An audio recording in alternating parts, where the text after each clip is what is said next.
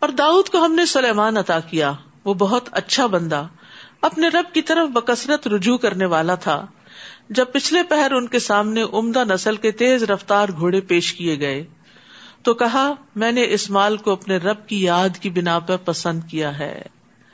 انی احببت حب الخیر عن ذکر ربی، یہاں تک کہ وہ پردے میں چھپ گئے۔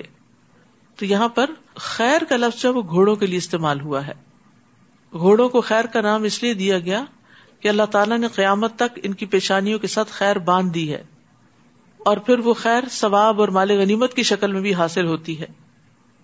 رسول اللہ صلی اللہ علیہ وسلم نے فرمایا گھوڑوں کی پیشانی میں قیامت کے دن تک کے لیے خیر و برکت رکھ دی گئی ہے، اور اس کے مالکان کی اس پر مدد کی گئی ہے، اس لیے ان کی پیشانی پر ہاتھ پھیرا کرو اور ان کے لیے برکت کی دعا کیا کرو، اور ان کی گردنوں میں رسیاں باندھ دو مگر تانت کی سی نہ ہو، یعنی باریک نہ ہو کہ جو نہ چبھے۔ اسی طرح گھوڑے دعا بھی مانگتے ہیں۔ سنن نسائی کی روایت ابو ذر کہتے ہیں کہ رسول اللہ صلی اللہ علیہ وسلم نے فرمایا ہر عربی گھوڑے کو رات کے آخری حصے میں دو دفعہ دعا کی اجازت دی جاتی ہے۔ دعا کرتا ہے اللہم خولتنی من خولتنی من بنی آدم وجعلتنی لہو فجعلنی احب اہلہ ومالہ الیہ، اے اللہ تو نے مجھے بنی آدم میں سے جس شخص کے بھی حوالے کر دیا اور مجھے اس کی ملکیت میں دے دیا تو مجھے اس کے ہاں اس کے محبوب ترین مال اور اہل و عیال میں سے بنا دے، یعنی میری محبت بھی پھر اس کے دل میں ڈال دے۔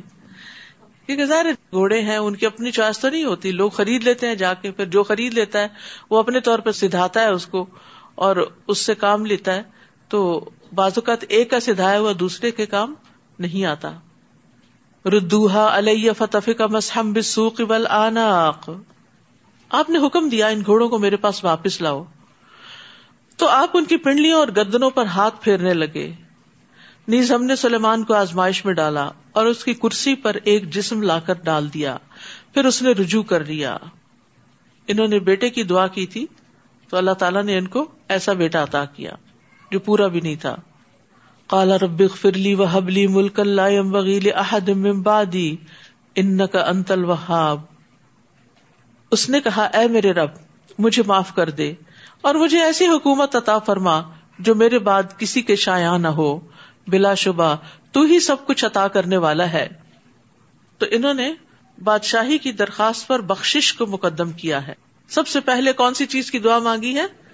بخشش کی، اور پھر بادشاہت مانگی ہے، کیونکہ دینی معاملات جو ہے وہ دنیاوی معاملات سے زیادہ اہم ہوتے ہیں، یعنی جو زیادہ توجہ کے لائق چیز ہے اسے پہلے کیا جائے۔ فسخرنا له الريح تجري بأمره رخاء حيث أصاب، چنانچہ ہم نے ہوا کو ان کے تابع کر دیا، جہاں اسے پہنچنا ہوتا وہ اس کے حکم پر نرمی کے ساتھ چلتی تھی، اور شیاطین کو بھی مسخر کر دیا جو سب معمار یعنی کنسٹرکشن ورکرز اور غوطہ زن تھے، ڈائیورز تھے، اور کچھ دوسرے جو زنجیروں میں جکڑے ہوئے تھے۔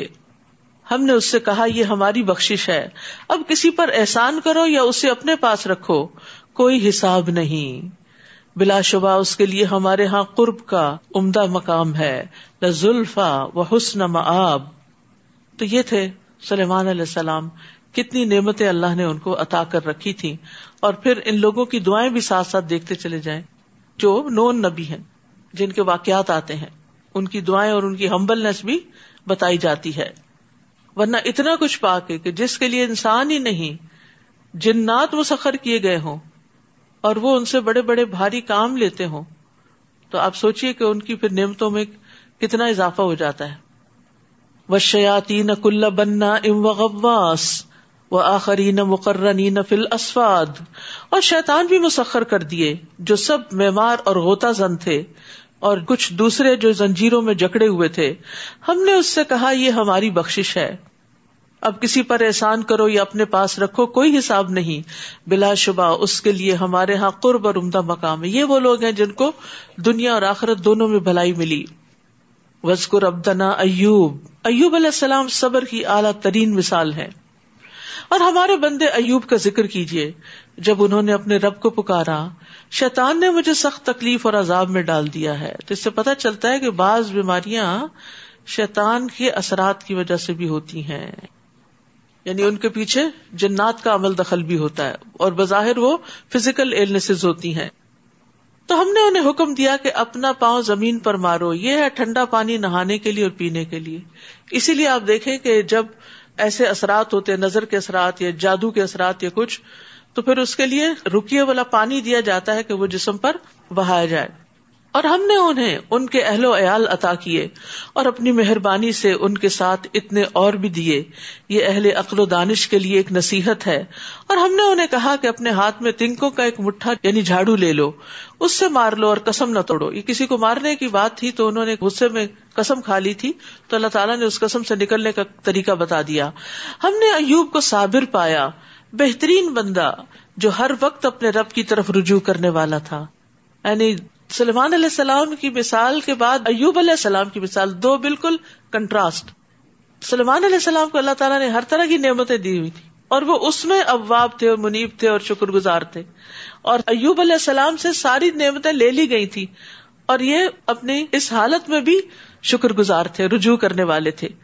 تو اس سے پتہ چلتا ہے کہ یہ ہے پیغمبر جن کی اقتداء کی جانی چاہیے, کہ جو خوشحالی میں بھی اللہ کو یاد رکھتے ہیں اور بدحالی میں بھی. رسول اللہ صلی اللہ علیہ وسلم نے فرمایا, اللہ کے نبی ایوب علیہ السلام اٹھارہ سال بیمار رہے, ایٹین ایئرز. قریبی اور دور کے لوگ سب نے ان کو چھوڑ دیا, پھر اللہ تعالیٰ نے ان کی طرف وحی کی جس سے اللہ نے ان کی تمام بیماریاں دور کر دیں اور وہ پہلے سے بھی بہتر ہو گئے. اور ہمارے بندوں ابراہیم, اسحاق اور یعقوب کو یاد کیجئے جو بڑی قوت رکھنے والے اور صاحبان بصیرت تھے. یعنی جسمانی قوت بھی تھی اور دماغی قوت بھی تھی, سمجھ بوجھ بھی بہت تھی. انا اخلصناہم بخالصۃ ذکر الدار, ہم نے انہیں ایک خاص صفت کی بنا پر چن لیا تھا اور وہ تھی آخرت کی یاد. ہمارے ہاں وہ یقیناً چنے ہوئے بہترین لوگوں میں سے تھے. وذکر اسماعیل والیسع وذوالکفل وکل من الاخیار, اور اسماعیل, الیسع اور ذوالکفل کا بھی ذکر کر دیجئے, ان میں سے ہر ایک نیک تھا. یہ تو ان کا ذکر ہے, جبکہ حقیقت یہ ہے کہ سب پرہیزگاروں کے لیے اچھا ٹھکانہ ہے. جو بھی ان انبیاء کے طریقے پر چلے گا وہ اچھے انجام کو پہنچے گا. جنات عدن مفتحۃ لہم الابواب, یعنی ہمیشہ رہنے والے باغ جن کے دروازے ان کے لیے کھلے ہوں گے. جنت کے آٹھ دروازے ہیں اور ان کی چوڑائی بھی بہت بڑی ہے. نبی صلی اللہ علیہ وسلم نے فرمایا, اس ذات کی قسم جس کے ہاتھ میں میری جان ہے, یقیناً جنت کے دروازوں کے دونوں کناروں میں اتنا فاصلہ ہے جتنا مکہ اور حمیر میں یا مکہ اور بصرہ میں ہے. یعنی ایک دروازہ اتنا بڑا. اور جنت کے دروازوں کے نام بھی ہے, کوئی باب الصلاۃ ہے, کوئی باب الریان ہے, کوئی باب الجہاد ہے, کوئی باب الصدقہ ہے. کچھ خوش نصیب ایسے ہوں گے جنہیں ہر دروازے سے بلایا جائے گا, اور جنت کے دروازوں پر اعمال کے اجر کی فہرست بھی ہوگی. ایک آدمی جنت میں داخل ہوا اور دیکھا کہ اس کے دروازے پہ لکھا ہوا ہے صدقہ کا ثواب دس گنا اور قرضے کا ثواب اٹھارہ گنا.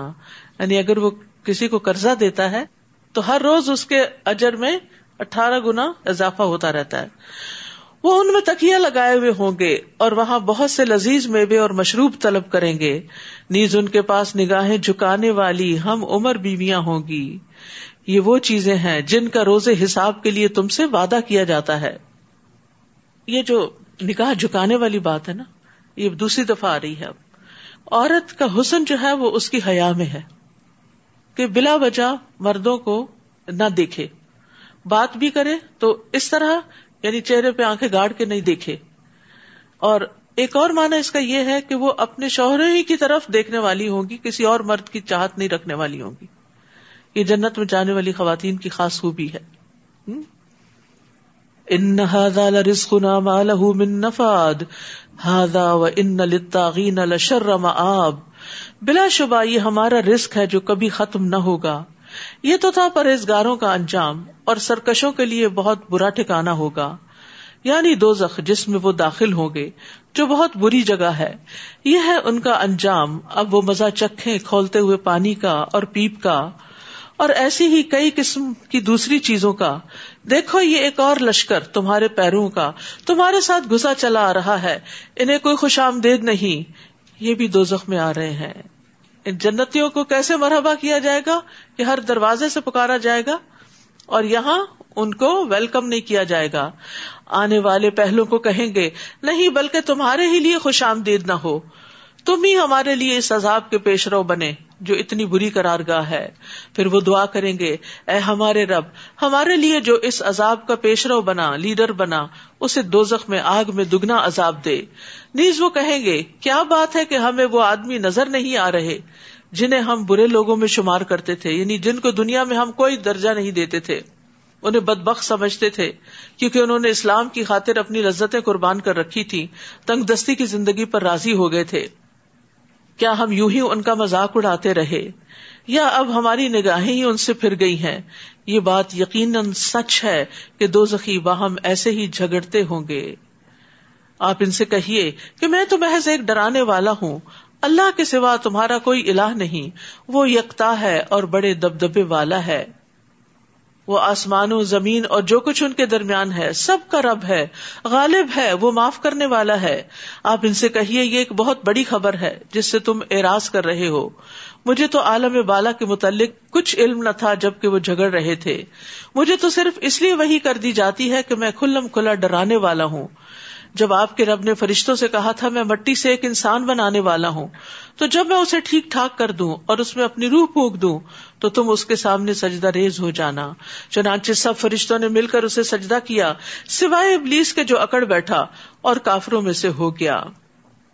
اللہ تعالیٰ نے اس سے پوچھا, اے ابلیس, جس انسان کو میں نے اپنے ہاتھوں سے بنایا اسے سجدہ کرنے سے تجھے کس بات نے روک دیا؟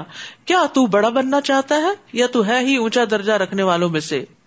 کہنے لگا, میں اس سے بہتر ہوں کیونکہ تو نے مجھے آگ سے پیدا کیا اور اسے مٹی سے پیدا کیا. اللہ تعالیٰ نے فرمایا, نکل جا یہاں سے, تو مردود ہے اور روز قیامت تک تجھ پر میری لعنت ہے. وہ کہنے لگا, میرے رب پھر مجھے اس وقت تک مہلت دے دے جب لوگ دوبارہ اٹھائے جائیں گے. فرمایا, اچھا تمہیں مہلت دی جاتی ہے اور اس دن تک جس کا وقت مجھے معلوم ہے. وہ کہنے لگا, تیری عزت کی قسم میں سب انسانوں کو گمراہ کر کے چھوڑوں گا, یعنی خواہشات کو مزین کر کے دکھا کے, برے کاموں کو اچھا بنا کے. الا عبادک منہم المخلصین, سوائے تیرے ان بندوں کے جنہیں تو نے خالص کر لیا ہے. حق بات یہ ہے اور میں حق ہی کہا کرتا ہوں کہ میں جہنم کو تجھ سے اور ان سب لوگوں سے بھر دوں گا جو تیری پیروی کریں گے. اس لیے ہمیں شیطان کی پیروی کرنے سے ہر حال میں بچنا چاہیے. تو انشاءاللہ رمضان کے بعد مقاعد الشیطان کورس پیش کیا جائے گا, جس میں شیطان کی چالوں کے بارے میں تفصیل سے بتایا جائے گا کہ شیطان کیا کیا کرتا ہے. قرآن و سنت کی روشنی میں جو معلومات ہمیں شیطان سے متعلق ملتی ہیں کہ کس کس طرح وہ بہکاتا ہے, ان کے بارے میں آگہی دی جائے گی انشاءاللہ. آپ ان سے کہہ دیجئے کہ میں اس تبلیغ کے کام پر تم سے کوئی اجر نہیں مانگتا, نہ ہی میں تکلف کرنے والوں میں سے ہوں. یعنی پیغمبر جو ہے وہ بناوٹ نہیں کرتے, تکلف نہیں کرتے, بلکہ ان کی زندگی تکلفات سے پاک ہوتی ہے. ان کا کلام بھی, ان کا رہن سہن بھی, لباس بھی, کھانا پینا بھی. مسروق کہتے ہیں کہ ہم عبداللہ بن مسعود کی خدمت میں حاضر ہوئے. انہوں نے کہا, اے لوگوں, جس شخص کو کسی چیز کا علم ہو تو وہ اسے بیان کرے, اگر علم نہ ہو تو کہے اللہ ہی زیادہ جانتا ہے, کیونکہ یہ بھی علم ہے کہ جو چیز نہ جانتا اس کے بارے میں کہے کہ اللہ زیادہ جانتا ہے. یہ بھی علم والا ہی کہتا ہے. تو اللہ تعالیٰ نے اپنے نبی سے بھی کہہ دیا, آپ کہہ دیجئے کہ میں تم سے اس پر کوئی اجرت نہیں چاہتا, نہ میں بناوٹ کرنے والوں میں سے ہوں. ان ہوا الا ذکر للعالمین ولتعلمن نبأہ بعد حین, مگر یہ تمام جہان والوں کے لیے نصیحت ہے, کچھ مدت بعد تمہیں خود ہی اس خبر کی صداقت معلوم ہو جائے گی. سورۃ الزمر. بسم اللہ الرحمن الرحیم. تنزیل الکتاب من اللہ العزیز الحکیم. یہ کتاب اللہ تعالیٰ غالب اور حکمت والے کی طرف سے نازل شدہ ہے.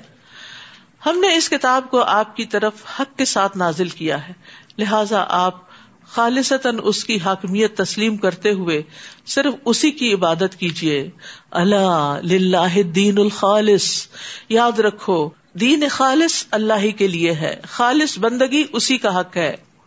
اور جن لوگوں نے اللہ کے علاوہ اور کارساز بنا رکھے ہیں وہ کہتے ہیں ہم تو ان کی عبادت صرف اس لیے کرتے ہیں کہ وہ ہمیں اللہ سے قریب کر دیں. جن باتوں میں یہ اختلاف کر رہے ہیں یقیناً اللہ ان کے درمیان فیصلہ کر دے گا. اللہ ایسے شخص کو ہدایت نہیں دیتا جو جھوٹا اور حق کا منکر ہو. تو یہاں بھی آپ دیکھیے کہ دین کو اللہ کے لیے خالص کرنے کا حکم ہے, یعنی ہر عمل کے لیے نیت خالص ہونی چاہیے, کیونکہ اعمال کا دار و مدار نیتوں پر ہے. رسول اللہ صلی اللہ علیہ وسلم نے فرمایا، بے شک اللہ صرف وہ عمل قبول کرتا ہے جو خالص اس کے لیے ہو اور اس کا چہرہ چاہنے کے لیے کیا جائے۔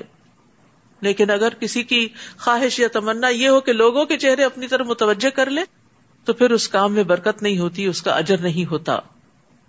تمام انبیاء کا وصف تھا اخلاص کے ساتھ کام کرنا، اسی لیے انہوں نے کہا میرا اجر اللہ کے ذمہ ہے۔ انسان جب بندوں سے توقعات ہٹا کے صرف اللہ کی طرف اپنی توجہ کر لیتا ہے تو پھر اللہ سبحانہ تعالیٰ اس سے راضی ہو جاتا ہے۔ لو اراد اللہ ان یتخذ ولدا لاصطفى لاصطفى مما يخلق ما يشاء سبحانه هو اللہ الواحد القہار۔ اللہ اگر کسی کو بیٹا بنانا چاہتا تو وہ اپنی مخلوق میں سے جسے چاہتا چن سکتا تھا، مگر وہ تو ایسی باتوں سے پاک ہے، وہ یکتا ہے، سب پر غالب ہے۔ اس نے زمین اور آسمان کو حق کے ساتھ پیدا کیا، وہ رات کو دن پر اور دن کو رات پر لپیٹتا ہے۔ اسی نے سورج اور چاند کو مسخر کیا، ہر ایک وقت مقرر تک یوں ہی چلتا رہے گا۔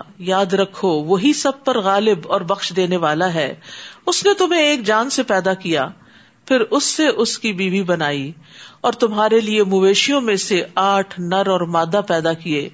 وہ تمہیں تمہاری ماؤں کے پیٹوں میں تین تاریک پردوں میں، پیٹ کی اپنی لیئر، پھر اس کے بعد رحم ہوتا ہے اور اس کے بعد سیک ہوتا ہے جو لیکوڈ ہوتا ہے، سیک کے اندر، ان سب کے اندر بچے کو رکھا۔ وہ لیکوڈ اس لیے ہوتا ہے تاکہ جو ماں اٹھتی بیٹھتی چلتی ہے تو وہ شوق سے اس کو بچاتا ہے، وہ کشن کا کام کرتا ہے۔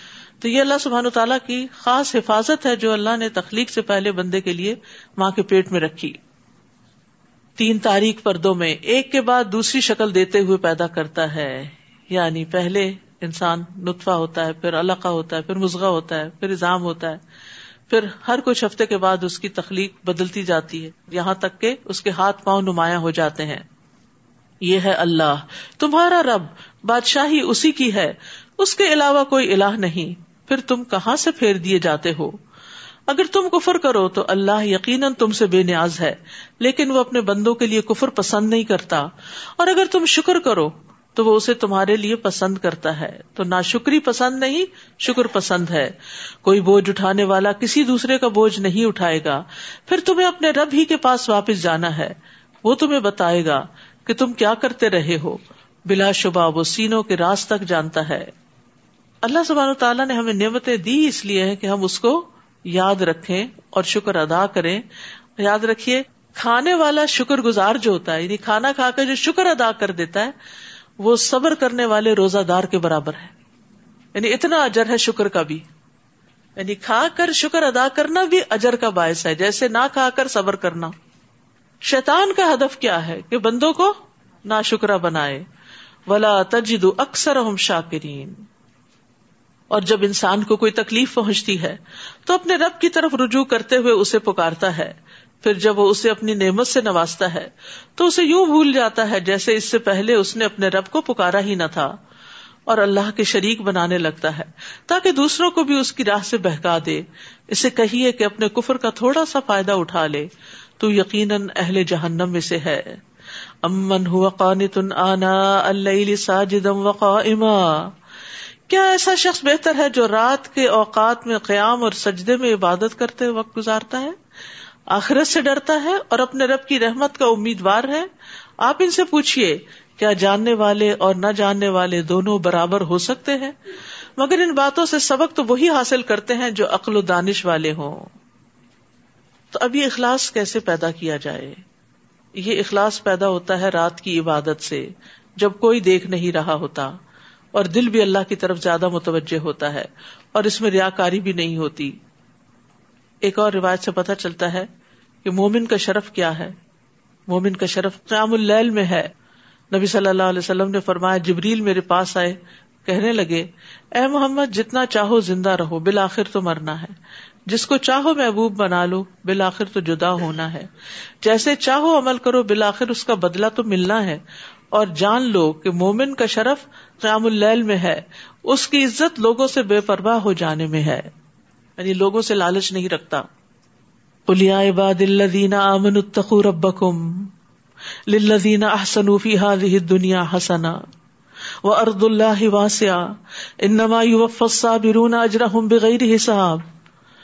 آپ کہہ دیجئے اے میرے بندو جو ایمان لائے ہو، اتقوا ربکم، اپنے رب سے ڈرتے رہو، جو لوگ نیک کام کرتے ہیں ان کے لیے اس دنیا میں بھی بھلائی ہے۔ یہ کتنی بڑی خوشخبری ہے، نیکی کا فائدہ دنیا میں بھی ملے گا، اور اللہ کی زمین وسیع ہے، بلا شبہ صبر کرنے والوں کو ان کا اجر بلا حساب دیا جائے گا۔ حضرت علی کہتے ہیں کہ ہر اطاعت کرنے والے کو اجر ماپ کے دیا جائے گا اور اس کے اجر کا وزن کیا جائے گا، سوائے صبر کرنے والوں کے، ان کو ان کا اجر چلو بھر بھر کے دیا جائے گا، یعنی مقدار ہی نہیں ہوگی، بے حساب۔ روایت میں آتا ہے کہ دنیا میں جو آزمائشوں میں گھرے رہے ان کو لایا جائے گا، دنیا میں جن کے اوپر بڑی آزمائشیں آئیں ان کو لایا جائے گا، نہ ان کے لیے ترازو رکھا جائے گا، نہ ہی اعمال نامہ کھولا جائے گا، اور بغیر حساب کے ان پہ اجر انڈیل دیا جائے گا، یہاں تک کہ ان آزمائشوں والوں کی فضیلت کو دیکھ کر جو لوگ دنیا میں تندرست اور صحت مند تھے وہ وہاں آرزو کریں گے کاش ان کے جسموں کو بھی کینچیوں سے کاٹ دیا جاتا تو ایسا ہی اجر ملتا جیسے یہ لوگ پا رہے ہیں، یعنی کاش دنیا میں ہم پہ مصیبتیں آئی ہوتی۔ اس کا مطلب نہیں کہ مصیبت مانگی جائے، لیکن بندہ مومن پہ ہر وقت کوئی نہ کوئی مشکل آئی رہتی ہے، کبھی اولاد کی طرف سے، کبھی اپنے آپ کی طرف سے، کبھی عبادت مشکل ہو جاتی ہے، کبھی روزہ لگنے لگتا ہے، کبھی نیند آنے لگتی ہے، کبھی کچھ اور۔ تو ایسی ساری چیزیں جو ہیں انسان کا امتحان ہوتی ہیں، اور پھر ان امتحانوں میں انسان اگر صبر کر کے اپنا کام جاری رکھے، اللہ کی عبادت کرتا رہے، اطاعت کرتا رہے، اس سے مغلوب نہ ہو جائے، تو یہ صبر ہے۔ آپ کہیے مجھے تو یہ حکم ہوا ہے کہ میں خالصتاً اسی کی حاکمیت تسلیم کرتے ہوئے اس کی عبادت کروں، اور یہ بھی کہ سب سے پہلے میں خود مسلم بنوں۔ آپ کہہ دیجئے اگر میں اپنے رب کی نافرمانی کروں تو بڑے دن کے عذاب سے ڈرتا ہوں۔ آپ کہیے میں تو اپنے دین کو خالص کرتے ہوئے اللہ کی عبادت کرتا ہوں، تم اسے چھوڑ کر جس کی عبادت کرنا چاہتے ہو کرتے رہو۔ نیز کہیے کہ اصل میں تو خسارہ اٹھانے والے وہ لوگ ہیں جنہوں نے قیامت کے دن اپنے آپ کو اور اپنے گھر والوں کو خسارے میں ڈال دیا، دیکھو یہی بات صریح خسارہ ہے، ان کے اوپر بھی آگ کے سائبان ہوں گے اور ان کے نیچے بھی۔ اسی بات سے اللہ اپنے بندوں کو ڈراتا ہے، اے میرے بندو مجھ سے ڈرتے رہو۔ اللہ تعالیٰ آگ سے ڈراتا ہے، تو اس لیے ہمیں کہنا کہ نہیں آگ کا ذکر مت کرو، جہنم کی باتیں نہ کیا کرو، تو کیسے نہ کریں جب اللہ تعالیٰ نے خود کر دی، کیونکہ خوف انسان سے وہ کچھ کروا لیتا ہے جو امن چین سے انسان کرنے والا نہیں ہوتا۔ تو اللہ تعالیٰ انسان کو جہنم کا خوف اس لیے دلاتے ہیں تاکہ انسان کے اعمال درست ہوں۔ ان کے اوپر بھی آگ کے سائبان ہوں گے، ان کے نیچے سے بھی۔ استغفر اللہ، توبہ توبہ توبہ۔ اس دن میں نے آپ کو مثال دی تھی نا کہ جیسے کسی کمرے میں آپ کھڑے ہیں اور آگ لگ گئی اور دروازے بند ہیں، نکلنے کا کوئی راستہ نہیں، تو انسان کے اوپر کیا گزرے گی؟ کسی وقت کھڑے ہو کے امیجن کرے تنہائی میں، تو ہم وہ جہنم کی آگ نہیں برداشت کر سکتے، اس سے ڈرنا ہی چاہیے، اور جن جن چیزوں پر جہنم کی آگ کی بات کی گئی ہے ان کو چھوڑ دینا چاہیے۔ اور جو لوگ طاغوت کی عبادت کرنے سے بچے رہتے ہیں اور اللہ کی طرف رجوع کر لیا، ان کے لیے بشارت ہے، لہٰذا میرے بندوں کو بشارت دے دیجئے جو بات کو توجہ سے سنتے ہیں پھر اس کے بہترین پہلو کی پیروی کرتے ہیں، یہی وہ لوگ ہیں جنہیں اللہ نے ہدایت بخشی اور یہی عقل مند ہیں، یعنی احسن عمل کرنے والے وہی بہترین لوگ ہیں۔ افمن حق علیہ کلمۃ العذاب افانت تنقذ من فی النار، کیا جس شخص پر عذاب کی بات ثابت ہو چکی ہو تو اے نبی کیا آپ ایسے شخص کو چھڑا سکتے ہیں جو آگ میں گر چکا ہو؟ استغفر اللہ۔ لیکن الذین اتقوا ربهم لهم غرف من فوقها غرف مبنیۃ تجری من تحتها الانہار وعد اللہ لا یخلف اللہ المیعاد، لیکن جو لوگ اپنے رب سے ڈرتے رہے ان کے لیے بالا خانے ہیں جن کے اوپر بالا خانے بنے ہوئے ہیں، ان کے نیچے نہریں بہ رہی ہیں، یہ اللہ کا وعدہ ہے اور اللہ اپنے وعدے کی خلاف ورزی نہیں کرتا۔ کیا تم دیکھتے نہیں کہ اللہ آسمان سے پانی برساتا ہے، بارش برستی ہے، پھر زمین میں چشمے بنا کر اس پانی کو آگے چلا دیتا ہے، پھر اس سے مختلف رنگوں کی کھیتی پیدا کر دیتا ہے، پھر وہ جوبن پر آتی ہے، پھر تم دیکھتے ہو کہ وہ زرد پڑ جاتی ہے، پھر وہ اسے بھس بنا دیتا ہے۔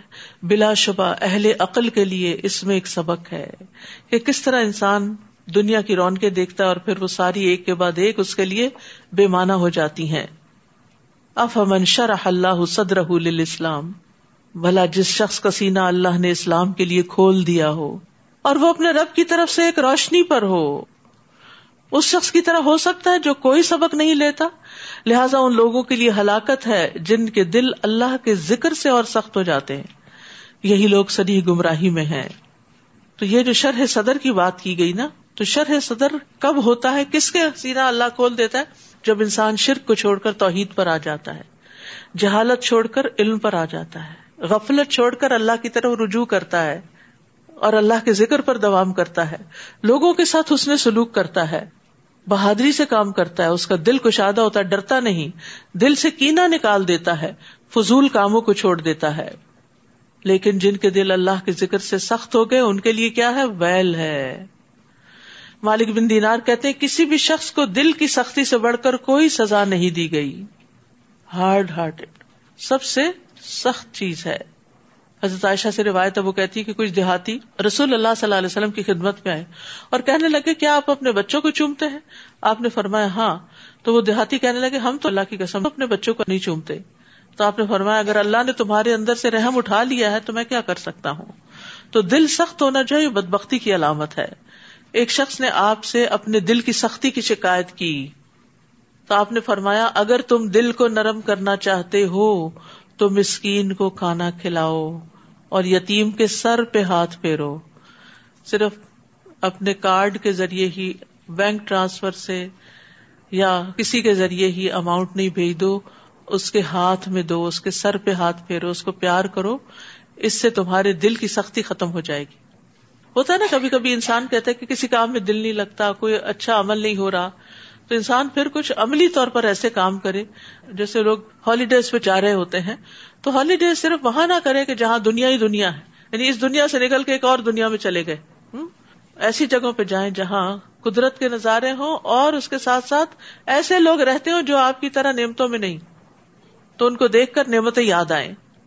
اللہ نزل احسن الحدیث کتابا متشابہا, اللہ نے بہترین کلام نازل کیا جو ایسی کتاب ہے جس کے مضامین ملتے جلتے اور بار بار دہرائے جاتے ہیں. یہ تو آپ محسوس کر ہی رہے ہیں پڑھتے ہوئے مسلسل قرآن کو, جس سے ان لوگوں کے رونگٹے کھڑے ہو جاتے ہیں جو اپنے رب سے ڈرتے ہیں, پھر ان کی جلدیں اور ان کے دل نرم ہو کر اللہ کے ذکر کی طرف راغب ہو جاتے ہیں. ایسے لوگ ہیں جن پر قرآن اثر کرتا ہے.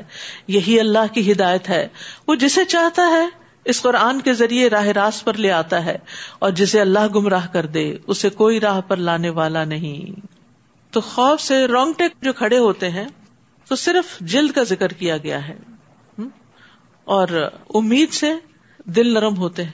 ایمان خوف اور امید کے درمیان میں نا, تو کوئی چیزیں انسان کے اندر اثر کرتی ہیں اور کچھ چیزیں انسان کے باہر ظاہر ہوتی ہیں, اور یہ اللہ کی رحمت سے ہوتا ہے.